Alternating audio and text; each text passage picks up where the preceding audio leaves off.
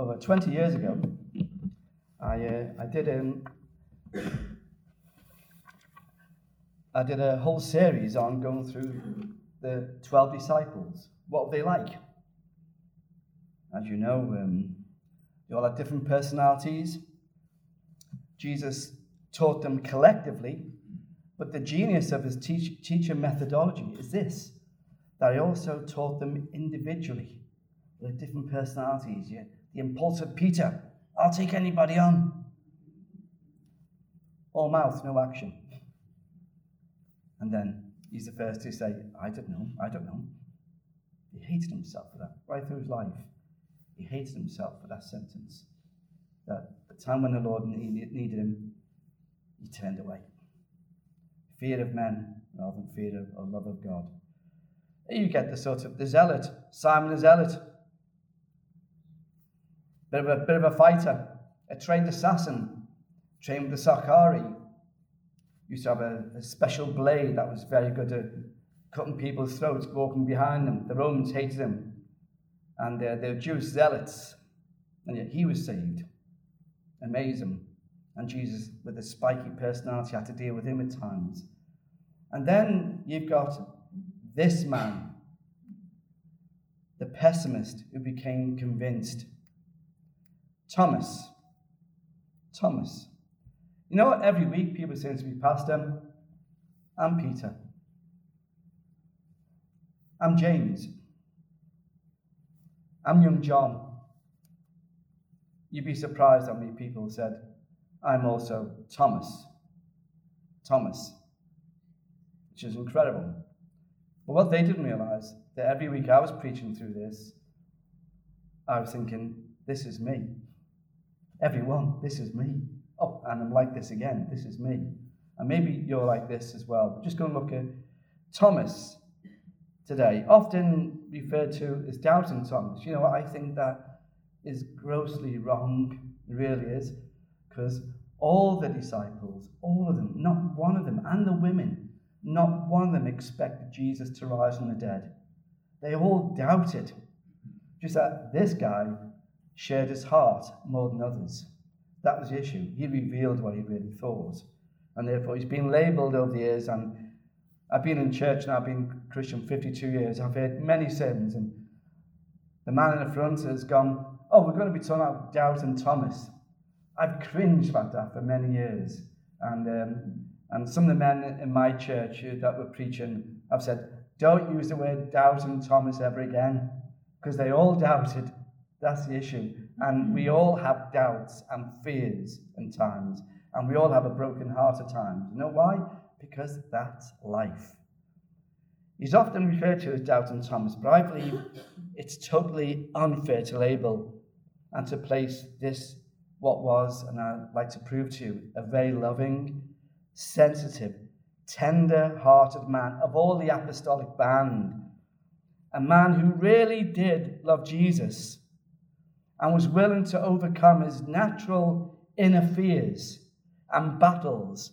And these are the biggest battles anybody can go through in life. Health problems, that's a battle. Fighting for your life with a terminal illness, that is a battle. It's a battle to the death. But the biggest battle, battles that people go through are not the physical. They're up here and in here. They're the biggest battles that we always have, all of us. That's ever lived, but we, we hardly ever touch on him. But he overcome this, overcome these inner fears, emotions, disappointments that many of us don't, that bring us down in life. And people go into depressions or whatever because they can't get over the knocks in life. That's the issue. He did this because, for one reason, he loved the Lord over his fear, his anxiety, his disappointments. His love for him was greater than his, his downfall, if you like. He's a man very much underrated after, after the apostolic band often misunderstood. Out of all the apostles, yet such a loving, sensitive man that he was a natural warrior. Some of us are natural warriors. I think men, this is my opinion after being on the planet for 65 years, I think more men are worriers than women. Just that we, we tend to hide it a bit more. We internalize it more. But I could be wrong with that one. We were talking on the way in the car, and there's one particular pastor I know, and his wife uh, uh in America, and his wife was uh, asked by the women in the church 20 questions. And she said he just he has a gift of not worrying. I've met him a number of times. He's just level. Whatever happens in life, he doesn't get massively excited. And when things go wrong in life, he just says, Oh, that's God's providence. Just trust him. Let's get on with it. I wish I could be like that. I'm not like that. I'm not made like that. Thomas was not made like that. He was a natural worrier. His wife said, I wish he would worry now and again. I wish he would have some reaction with him. He said, but he's just, this particular pastor, he just doesn't worry. That's his nature. It's a gift, it's a massive gift. But Thomas was not like that. He was a worrier, a real worrier. But doesn't mean to say he wasn't a lover of Christ, just the opposite. It would be, it would be more than it would be more than frustration to those who are natural optimists to look at Thomas and say, Oh, he's always on a down, he's always worrying, give it a blow. While he would look at them and say, You're naive, you're not in the real world, you're, you're idealist, you've got to get real, it's got to get real. Now, he would always expect the worst to happen in life. He was a half full guy, glass half full guy. But you know what? Very often in his life, as we'll see, the worst did happen, which overemphasized again and reinforced again the fact that things go wrong in life all the time. And therefore, he was losing his joy. Easy to surrender your joy. Nobody can take our joy, but we can surrender the joy through circumstances or even satanic attacks. Now, I don't know if you've ever studied psychology. I had to do many years ago. Did I like it? No, I didn't but I had to do it. But believe it or not, there's a, a thing called a Chisholm effect. I don't know if you've ever mentioned this or heard this before. If you haven't, then you've not missed an awful lot. But some aspects of it as, as are interesting. And it's this it's the basic laws of frustration, mishap, and delay. Now, let me, let me give you first year test, test in this one, see if you pass and be undergraduates here, or maybe graduates. Here's first law is this. If anything can go wrong, it it will. One out of one. There's a second law of the Chisholm effect, is this. When things are going well, something will go, you're there. You're actually there. And the third one is this no matter how many times you explain to somebody in a group there's always one who's not listening. You graduates, well done.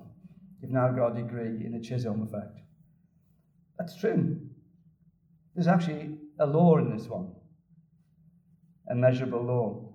Pessimism rather than doubt seems to be Thomas's besetting sin, coupled with being over anxious at times, which we can all be at times. Just we can get so self obsessed with things and we, we start to think, and the problem gets bigger and bigger and bigger, bigger than what it ought to be in our lives. In reality, he was known as the Victor Meldrew of the grumpy old men. It's really sad that my son calls me Victor. He's 40 now, and he says, Dad, you are the Victor. He calls me Victor. That's his nickname in the house.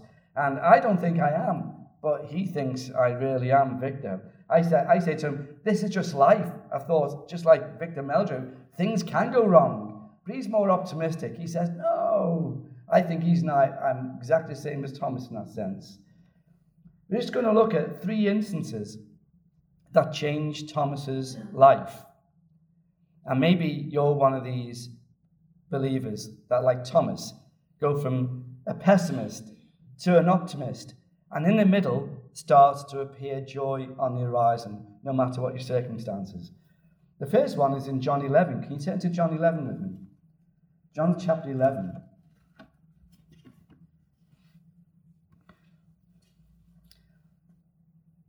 Context is Jesus in the process of leaving Jerusalem, the metropolitan elite of the day, the Pharisaical stronghold.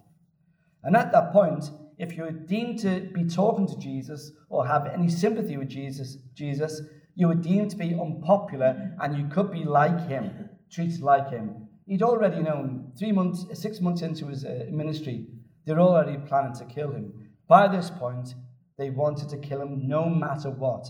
This is just before the crucifixion, not long before this at all.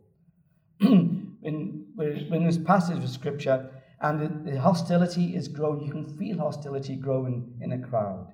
You can. And whatever you say will be taken the wrong way. That's what happens. He'd already said in chapter in verse 30, if you notice, I and my Father are one. There you have the hypostatic union, don't you? Fully God and fully man. He is saying, as a man, I am God. The Jews knew this would be blasphemy if it wasn't true. What was their reaction? 31 tells you stone him. John chapter, John chapter 10. They're going to stone him. what does Jesus then do? He realizes his time in Jerusalem at this point is over. They're not going to listen and they're probably going to kill him. It's danger zone. What does he do? It's time, his time is not right to be crucified. He moves out and he goes to a different part of the country. And you see this from 39 and 40. Therefore, they sought again to seize him, but he escaped out of their hand. Where did he go to? He went beyond the Jordan to a place where John was baptizing him first, and he stayed. Why did he go there? Because there was plenty of John's followers who would give him support and look after him. That's what it was. It was a safe zone. That's what it was.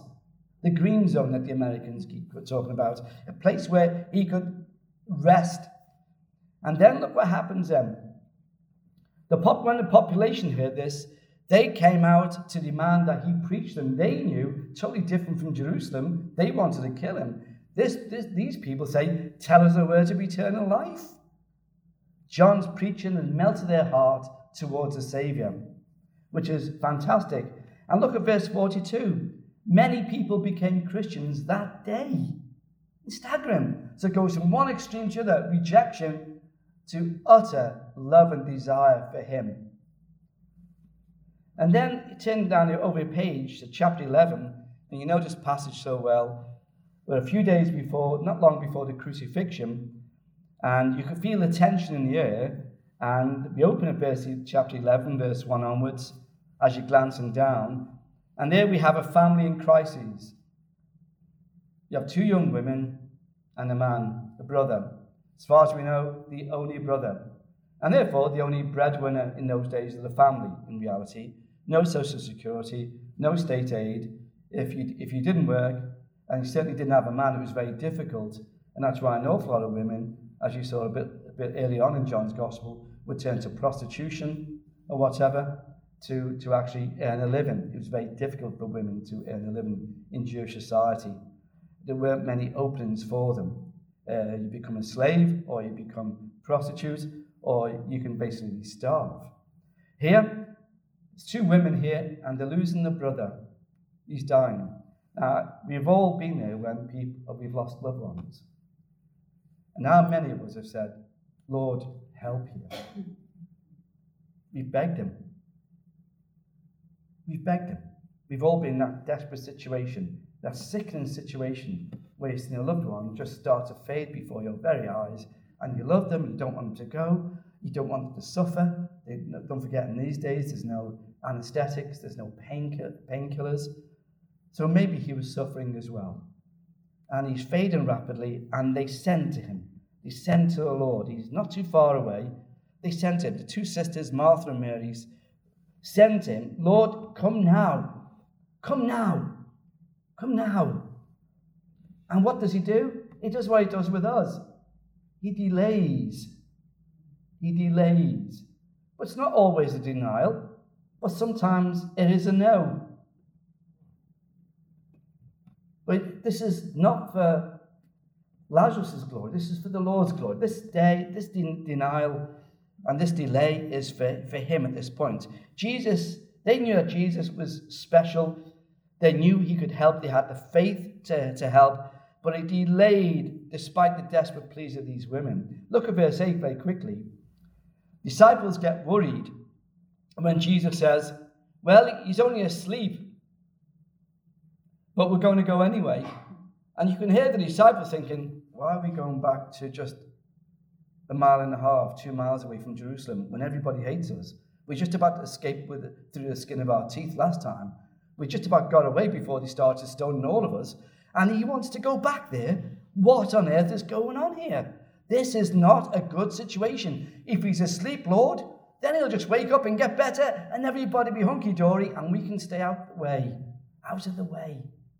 We won't get troubled by anybody. Let's lie low for a while. This is not a good time to get sentimental, Lord, especially when our lives are on the line here by the local authorities. Look at verse 11 and 12, if you can see down there quickly. Verse 11 and 12. Well, he's asleep. What's the problem? That's what they're basically saying. Fear and understandable apprehension take the disciples, and they just failed to listen to the Lord. And therefore, they continue to try and dissuade him. Don't go there. Don't go there. Verse 16. We're introduced, they're on the way there, and then we're introduced to Thomas for the first time. Do you see this? And then Thomas, who is called the twin, said to his fellow disciples, let us go that we might die with him. In other words, oh, let's go then. You, you, you can hear the sarcasm and the cynicism in his voice. Oh, let's go there. We're all going to die. Why not go back to the place where everybody hates us? That's a good idea, isn't it? That's a really good idea. That's a, the best idea he's ever had in three years. Let's go back. Let's go back and all stone us. Hey, that's a good birthday present. You can understand him, can't you? He's the one that speaks out. The others feel that, no doubt, because ordinary men. But Thomas is the one who's more vocal about it. Natural fear. I know this. A pessimist can hardly wait for the future so he can look back with regret. A good definition of a pessimist. A pessimist can hardly wait for the future so he can look back with regret. And that's precisely what Thomas is about. This pessimism is of a heroic nature, though, but he was willing to do what he thought would be his death sentence. And he was willing to follow the Lord no matter how he felt inside. And that's easier said than done because very often we live by our emotions rather than principle. We live by personality over principle. And he was willing, with all these fears, this worry, this anxiety, panic attacks going on in his mind, he was willing to say, Okay then, okay then, we'll follow him. We'll follow him. See, it's not easy being a pessimist. And every step, he must have been thinking, you know, I can't believe I'm doing this. Why am I following this bloke? Why am I following this man? I can't believe I'm doing I can't believe I'm listening to him. Every atom in his body must have been saying, run. Ignore the Savior. Don't listen to him. And that's with me and you, and we do exactly the same. But every step he must have been going, okay, then I'll have to do it. I'll have to do it. I'll have to do it. You see, it's not easy being a pessimist, you know. It really isn't. Ask any pessimist. It's hard work being a pessimist. You struggle with those who are eternal optimists, who annoyingly say, Romans 8.28, everything's going to work okay for those who love God in the end. Don't worry about it. You hate it when people say that. That's what you don't want to hear. Because you want them to say it, you want them to say, Oh, I'm not quite sure this is right, you know.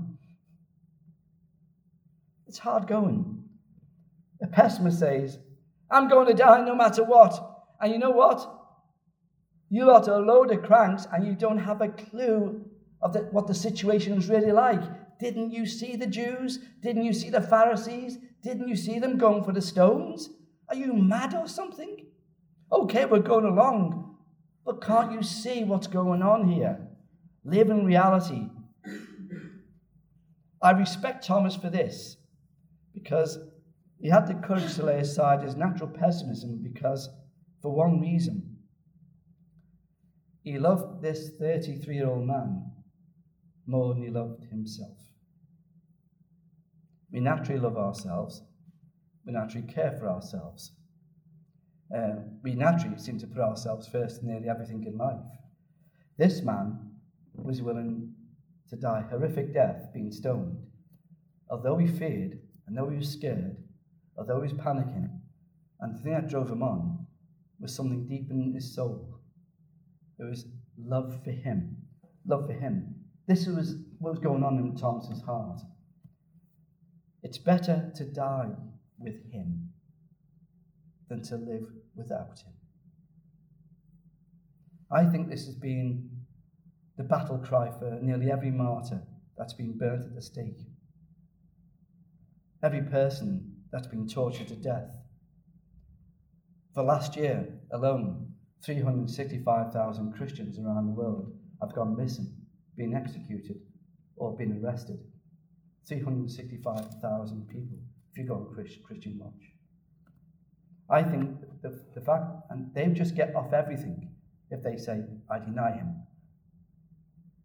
The fact that people follow him, no matter what the fears, butterflies, sickliness, natural worry, being scared to being hurt, scared of being in pain, no matter what, they say it's better to die with Christ, being faithful to him, than to live without him, with a conscience that I can't live with. Conscience I can't live. I've seen many people die over the years. I've lost count of the last 45 years. Lost count. But I know this the deathbed is no place to have a guilty conscience or regrets. It really isn't. That's not the place to have it. But if you, if you, if you die without regrets, ladies and gentlemen, you and I have got to be able to live without regrets. And not just living in God's sight, but living with yourself. No matter what anybody says of you, you've got to live with yourself before God. That's the issue. Thomas was like this. He had no illusion that following Jesus would be difficult. You know that passage where Jesus says in, in Luke 9 23, you must deny yourself, take up your cross, and come? Every time you walked into a, a Roman, a, a Jewish city, you would see children as young as five hanging naked on crucifixes. Oh, the Romans killed children as well men, women, and children. They hung them naked. He knew what that meant. We've lost that because we've not seen anybody executed by crucifixion, which came from Babylon 2,000 years before. He knew when Jesus said, You must take up your cross, he's saying, even the worst situation, the worst death, worst loneliness and isolation, you must grasp this if you want to follow me. You must do this if you are to follow me. Thomas knew that. He knew that. They all knew it. They didn't respond when Jesus said that. Why? Because it was a chill down the soul. Nobody wants to die like that. We all want to die comfortably in bed if we have to die. But it says, deny yourself. Now, this denial is not, oh, okay, I'll do it. This denial is saying, I'll do it with joy. And you can only do it with joy if you have if you have love for Him over yourself. That's what it means. It's not just denial, okay, begrudgingly do it. It's denial, I will do this. I want this. If I have to go through it, I'll have to go through it. But He is worth it. The bottom line, He is worth it. Thomas knew this. But his love was stronger than his doubts. And that's the key to all the doubts, isn't it? Your love is stronger than your doubts. And this is a good definition of what maybe faith is. Just a quick lesson to learn. Something of Thomas's personality is a, is a man who is naturally cautious, a good poker player, chess player, reluctant at times, yet overcome this reluctance because of his love for the man before him. What stops you witnessing to people at times, which you've all done, is that your love for you is stronger than the love for him or your fear what men might think of you is stronger than what he thinks of you. That's why we don't witness to families so much, our friends or work colleagues. It's the whole the old fear factor.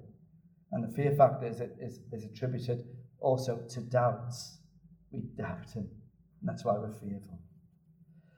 The next instance is John 14. My dear friends, I read this passage to my old dad when he died in Garston Memorial Hospital 25, 27 years ago. He was lying there, and I read this to him. I said, Dad, let not your heart be troubled. You believe in God, believe also in me. In my Father's house are many mansions. If it were not so, I would have told you. I go to prepare a place for you. And if I go to prepare a place for you, I will come again to receive you to myself, that where I am, there you may be also. And where I go, you know, and the, the way you know. You know, there's a lady in our church who was one of the last Muller orphans in Great Britain. She was in her 90s, she was 96. Her name was Pat Smith. She was saved, she had a very full life. She rejected Christ very early on in her life. She lived a very full life, let me tell you, even for those days after the war. She lived a very full life, to say the least. She was my first convert in my ministry when I was a young pastor. Not long before she passed away, and I took a funeral, she was sitting there, I preached on this passage of scripture, and she was sitting there alone in the church. The church was actually packed out, and she was sitting alone at the back, just looking down, and um, deep in prayer, deep in contemplation. And she knows she's come to the end of her life. She knows that. Her body starts to fade. And I went over and sat next to her, and I said, How are you doing, sweetheart? And she said, Oh, those words are so lovely, aren't they? They're so precious to me. In my Father's house are many mansions. I'm going to prepare a place for you. I'm just thinking about this. And then she turned around and said these words. She said, Pastor, do you think the Lord would have a little room for me somewhere in this mansion? What beauty is that? I've spoken to some, some of the greatest preachers in the world. I've, I've known some great preachers and some great Christians. You know what? I've never seen such tender humility with this woman. Like the widow's mite, she was saying, I know I'm not much, but do you think the Saviour will love me, the likes of me, and have been with him for forever? Amazing, amazing, such tenderness. I was really moved. I told my elders this one. They knew it, they all burst out crying. She never rated herself, she was never in front of the church, and yet great spirituality. And she loved him. She just loved him, although she had nothing in life. Amazing. This passage shows us something of the profound love of Thomas he had for his Saviour. Three main characters are mentioned here Thomas, Philip, and Jesus. And we're going to just focus on Thomas and Jesus, that conversation, that dialogue with them. And the context is Jesus is there on the night he's betrayed. As you know, John chapter 1 to 13 covers three years. John, John 14 to 17 is one night in the upper room. Amazing things went on there. Jesus is looking at all these men, and all of them, Judas is gone at this point. He's gone. He's gone to where he is today. No way out, Judas. You're there, my friend. That's it. He's looking at these 11 men, and all of them, all of them, bar one, the youngest, youngster, 19 year old John, who wrote this this, this gospel, all of them, the big, strong Peter, the big guy that will attack anybody, all of them will deny him. Not one except John will be at the foot of the cross with his mother and some women. All of them will walk out on him in his hour of need. All of them would disassociate themselves from him out of fear of being crucified. All of them would do this. And yet he's saying to them, I want you with me in heaven. Don't worry. Don't worry. What a savior he is. So, this is the night before he's betrayed. He's going to be arrested about an hour and a half time, two hours' time, in the Garden of Gethsemane. And that's where we are. He's told them he's going to leave them for three days. They don't have a clue what that means. That's gone woo right over them. What does this mean? We're on the crest of a wave. We've got hundreds of thousands of people following him. And wherever we go, tens of thousands, hundreds of thousands of people come. Cancers, multiple sclerosis, diabetes, heart problems, guilt, whatever they've done. All coming for different needs, touching him, begging him, asking questions. We're on the crest of a wave, and he's saying he's going to die after three. It's joking. This is not going to happen. Thomas took this really bad. He took it really bad. You know, because some of us don't like goodbyes. Some of us are not good at goodbyes. Can I just say this? This mansion that Jesus has mentioned is a place where the word goodbye is banished forever. There are no doctors in this mansion. There are no nurses. There's no hospitals. There's no disease. There is never again be a funeral. They'll never again stand over above a loved one's grave with tears. That will go forever. There'll never be any pastors like me. No need for that, because you've got the great shepherd there. no, no, no other time will there be any other need. No other waving. Heaven is a place of welcome and well done. That's what heaven's like. Because he's there. Heaven would be nothing without him being there. He's the center of everything. And I guarantee your heart and my heart will burst with joy that we've yet to reach anywhere near the heights in this life as soon as we see him. And then, I know there's no marriage there, but I'd love to stand by my wife. Wouldn't you? I'd love to stand by loved ones who've gone before me. I'd love to do that. And then we've got an eternity with him, haven't we? That's what Jesus is offering here. And they can't see it. It's going right above the head here. Look at verse 5. John Thomas speaks out. Thomas speaks out. Here we see an honest pessimist. In essence, he's saying, you know what? Would have been better if we would have just died in John 11. Would have been better, would have died in Bethany outside Jerusalem. Would have been better. It was all going on there. And he's lifted us up again, and he's dropping us again, and he's leaving us again. And Thomas didn't just want to be separated from Jesus.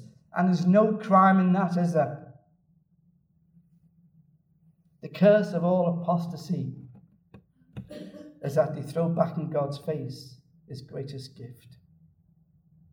Thomas was the opposite.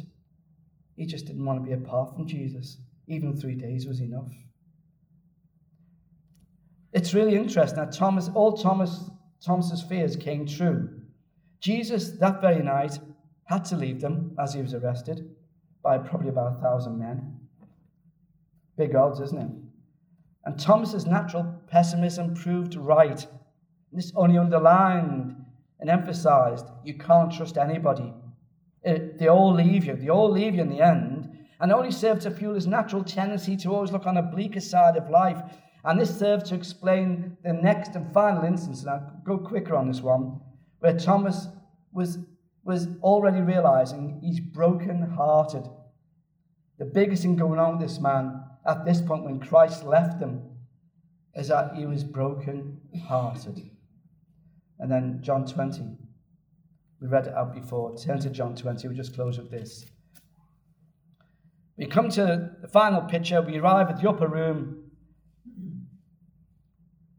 And all the windows are firmly closed, and someone rather special appears. Although all the windows and doors are closed. If he's God, he can do anything. It's as simple as this. Just how big is your God to you? That's the issue. And verse 26 Look, the Lord appeared to the remaining 10 disciples. Don't forget Judas, he's gone by this point. He's in the place where he is as I speak right now. Thomas has gone for an eight day walkabout. There's 10 disciples at this point. He walks in the room, and what does he say? Like he also says when he, stop, when he calms a storm, he says these beautiful words, Eirene, says in the Greek, peace be unto you, well being, spiritual serenity, trust, and love. That's what he's saying. Now, I wonder if you can see his face as he's saying this. Would he just be glum, peace be to you? Or would his arms be out to all of them and say, Peace, it's okay. The panic's over. I'm here now. That's what he'd be like. He'd be smiling at them. Why? Because he loves them. They'd be shocked. The hit the floor as he's there with them. He'd be approachable. You can imagine all of a sudden what's happening here, and then the absolute joy of seeing him there. Peace to you. Now, Thomas missed the whole event. And you ask us, why did he miss the whole event when these wonderful things are happened to the ten? Where was Thomas for eight days? Well, maybe, can I give him maybe a few possible reasons for this? Could he have been so upset, so depressed, so broken-hearted, and maybe even felt let down by God. And there are Christians that feel let down by God. I confess this. I don't think there's one Christian I've ever known in life that one time or another has not felt down by God, let down by God. It's only when sometimes you get to heaven that God gives us the reason sometimes. He doesn't have to answer here. He just says, one more step. Will you trust me now? Just one more step. One hour. Can you trust me for this hour? For this moment, can you still trust me? That's what he says. Just by little steps, he says. He'll even put up with that. But Thomas, maybe he was so broken-hearted, he just, he just had to go for a walkabout. He just couldn't be there. You know, sometimes when people die, sometimes a family member can be there, and sometimes they can't be there. I've often thought when I've been over the years that they can't be there sometimes, not because they're cowards necessarily, not because they don't love the person who's dying, it's because they have an overwhelming love and they're overwhelmed with sorrow because they love that person so much. They can't bear to see them suffer like this or to lose them like this. I've always respected people like that. My mother was like that. I, I didn't realize how much she loved dad. She just couldn't be there. I was there in the bed with them. She just couldn't be there. Why? Although she never, they never really showed emotion to each other because that's what it was like in those days. And uh, a peck on the cheek, well, that was really racing those days. But because she loved him so much. What I and my sister didn't see is that we didn't realize how much they loved each other. That was the issue. Thomas was like this. He just couldn't be there. He couldn't take it. He had to get time out, go for a walkabout. Maybe, secondly, he could have been blaming himself for not having the courage as a fearful man, for not being there when the Saviour was crucified. They just watched from afar. They were, they were running away. I don't blame for that, let me tell you. I'd probably be the same. Maybe you still regrets. Oh, the time I've, I've had men, especially men, that say, I should have treated my wife better, Steve. At that point. One man only said to me recently, No, she's had it hard with me. She's had it hard with me. I haven't shown her the affection I should have done. She's taken it for granted. The end of life is no, like I said, no place to have regrets. It really isn't. Maybe you're saying, Why wasn't I there? I love him so much. Everything says inside I should be there, but I was also fight. I was frightened and scared. And all he's ever done is love me. And all he's done things I've never seen, words I've never heard before. I know he's something special, and I still was such a coward. I listened to my fear. I couldn't even stand beside him when they were doing that to him. In 1904, there was a man called William Borden. I don't know if you know him. If you go to America, in Chicago, there's a famous Borden Dairy Estate, which is still there today. And, um, and he was a multi-millionaire as a young man. His family were loaded, be billionaires today. His parents gave him a trip around the world when he was a young man, traveling through Asia, Middle East, and Europe. And it gave Bill, put this man Borden, William Borden, a great burden for the world's hurt and people and those who were lost. Writing home, he said this to his family. They didn't like this. They going, he's going to take over the business. Lovely wife, fantastic kid, great life. He said this I'm going to give my life to prepare for the mission field, dear mum and dad. They hated that because he had other plans. They thought he was throwing life away. When he made this decision, he wrote in the back of his Bible two words from now on, no reserves for Jesus. Not holding anything back for him. Turning down high paid jobs after graduation from Yale University, he entered two more words in his Bible, despite great opposition from everybody he knew. No retreats anymore for Jesus. I will not back off in front of any man or woman no matter what they do to me. completing his studies at a Bible seminary called Princeton Seminary, it's still there today, Borden then sailed to China to work with Muslims, the most difficult people he thought on the planet to witness to. Stopping first at Egypt for some preparation and acclimatization. It was while he, he was there that he was struck down with cerebral meningitis. It's difficult to be treated then. It was a certain death in 1904. He died within a month. He died alone on the quayside. All he had was a rucksack, despite a multi-millionaire, small case, and his coat wrapped around him as he died on the stone, with his case as a, as a pillow. That's all he did. And some would say, what a waste of a life for a man with such great potential. He had a life ahead of him. He had everything in the world on his fingertips. But that was not in God's plan. Where was God when he just let him die on a quayside with that by alone with everybody around him? His body was there for over three days before anybody moved him. You know what? In his Bible, he wrote literally just half a day before he actually went unconscious. He said this under the words, no reserves, no retreat. He's written these words for the Lord, no matter what in life. No regrets. No regrets. What a man of God is this. You know what? He was only in his early 20s. Puts me to shame. Maybe thirdly, before as I close, could, he have, could Thomas felt alone, rejected, betrayed?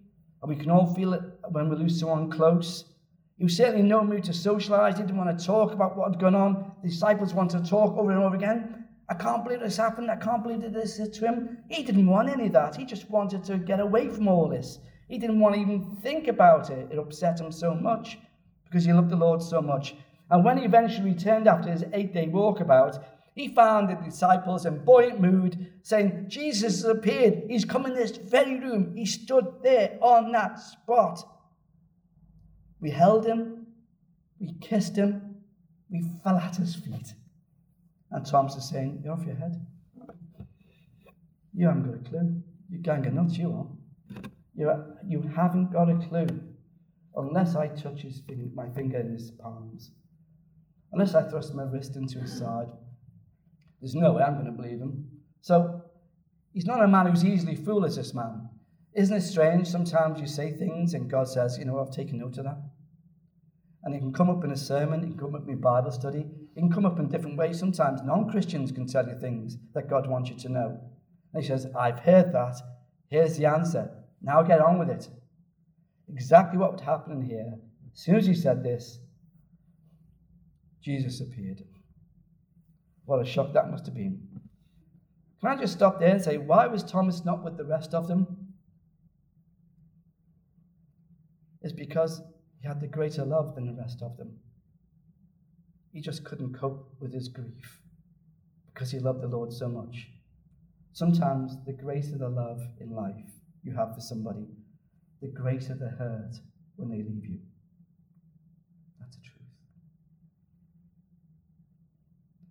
He was not doubting Thomas, he was loving Thomas.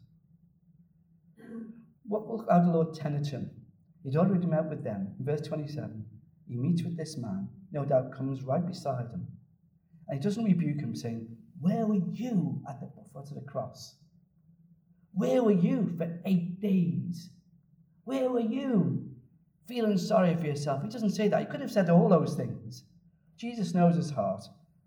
And Jesus treats him gently. He's gentle, as is our Lord. He's kind. He's meek. He doesn't have to shout at this man. He just has to love him more and show how much he loves him. And he tolerates, he even tolerates his doubts. That's how tolerant the Savior is with us sometimes. He was gentle with him. He knew under the greatest stress and disappointment, we often go back to our base nature. That's what we often do. And Thomas is exactly the same what we're really like. And he was a natural pessimist and, and he was disappointed. And the truth, no matter what, could not affect him at this point. He had to touch the Savior, unless, unless, unless. And we carefully note that Jesus here and on other occasions had to work hard to convince the disciples that he was going to rise from the dead. They all had a lack of faith, they all had doubts. Not one of them, including the Lord's own family, had believed he, was, he would rise from the dead. And these men and women were not gullible religious followers of Christ. No, they wanted to see for themselves. They were with him for a three year period, but they still had to believe for themselves. They had to see, they had to encourage their own souls. In verse 28, as it close, what does Thomas do? He walks, walks over to Jesus, and Jesus offers himself. How gracious is this? He could have said, Thomas, trust me or leave me. There's the door. And if he offers himself, he condescends and says, Here you are, son. Touch me. And even at that point, Thomas gingerly touches him. He says, Young, you heard about the spear in my side, didn't you? It broke my heart. You know that, you know that, Thomas. Some said, Yeah. He said, Here you are, as he took his clothes away. Thrust it in there as well. Touch me. I'm real to you. Come on, do it. And Thomas did. He wanted to be sure this is the real Saviour. This is the real McCoy. And he did. What did he do then? You can see the disciples, absolutely silent. They would have backed off. This was between two men. Nobody else was there. Come to Thomas. It's just between him and his Lord. Jesus is with him. Come on, do it. Do it He dares him, and he does it. What does Thomas do then? Whole mood change. And all pessimism can change in a moment called hope. It changes. Hope underrates everything. It's an underrated thing. A virtue. Hope comes in, pessimism and doubts go out within a second. I've seen it when I've seen people die. I've seen people scared, petrified. Uh, one of my deacons was tossing and turning. And the sister said, Will you come in at half 11 at night? Ken's, he said, Ken's soul is disturbed. This man, although he was a, an old deacon in my church, had done many wrong things in his life. And even as a Christian, he, he'd done wrong things. And at that point, he was weak. He was physically weak, he was mentally weak. I went in at half 11 one night and he says, Steve, I'm so scared, I don't know whether I'm saved.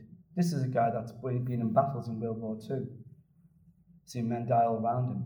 He said, I, am so, I just don't feel God here, I just don't feel God here. And I got in the bed next to him, he was six foot two. I got in the bed next to him. And his, his chest, is, his head was on my shoulder, and he was crying. And I was crying with him. And I said, Well, yeah, but being justified means it's got nothing to do with you, to do with God. You're never more or less justified than the day you were born again. I said, if you're not born again, say, Lord, save me now.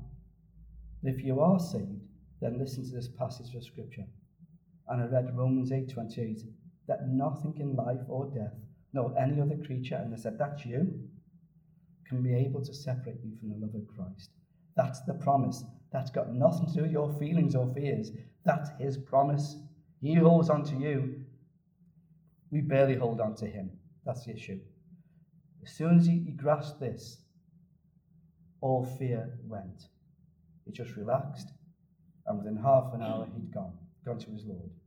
Because hope is more powerful than even death, because love is more powerful than death. That's what happened to Thomas here.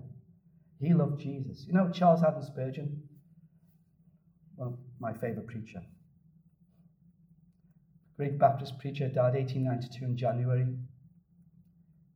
When he built the Metropolitan Tabernacle, this young man, barely in his 20s, a bit older now, he said this at the end of his sermon. You'll see the same love for Christ here.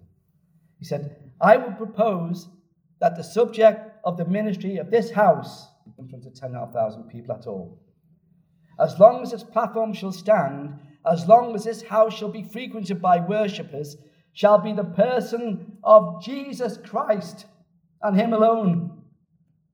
I am never ashamed to avow myself a Calvinist. I do not hesitate to take the name Baptist. but if I am asked, What is my creed? I reply, It is Jesus, with everything I am, everything I have. My venerated uh, predecessor, Dr. Gill, did a great systematic theology. He left a theological heritage, admirable and excellent in its way, but the legacy to which I would pin myself, God helping me as long as there's breath in my body, is one man Jesus. Jesus. Jesus. Who is the arm and substance of the gospel, who is himself all theology, the incarnation of every precious truth. And, ladies and gentlemen, I love him because he first loved me. Wow. You don't hear preaching like that today, do you? What happened to Thomas? This pessimist who became a believer. He went to India as he all split up after Pentecost. He started a church in Eastern in, in the Madras, Eastern India today. You know, today there's lots of Christianity in Eastern India. Come from just one quiet, timid man. It was one of the fastest growing churches in the ancient world. How did Thomas end his days? Well, he was persecuted as an older man. Mobs ran after him. Didn't Jesus say, as they, treat, as they treated me, so they will treat you? And eventually, he was grabbed by a mob, and ironically, he was thrust through with a spear. You can imagine being on the floor with a mob around him, eh, rejoicing that they got one of the leaders of the apostolic band. You know what? I guarantee Thomas is on the floor as he was dying, thinking, you know what? I'm going to be seeing him again soon. It's a short few moments. This is not a nice place to be. This is painful. Everybody's rejoicing at my death. Oh, but they don't realize they're now releasing me to be with him. I'm a more than conqueror through him who loved me. Let's sing our last hymn.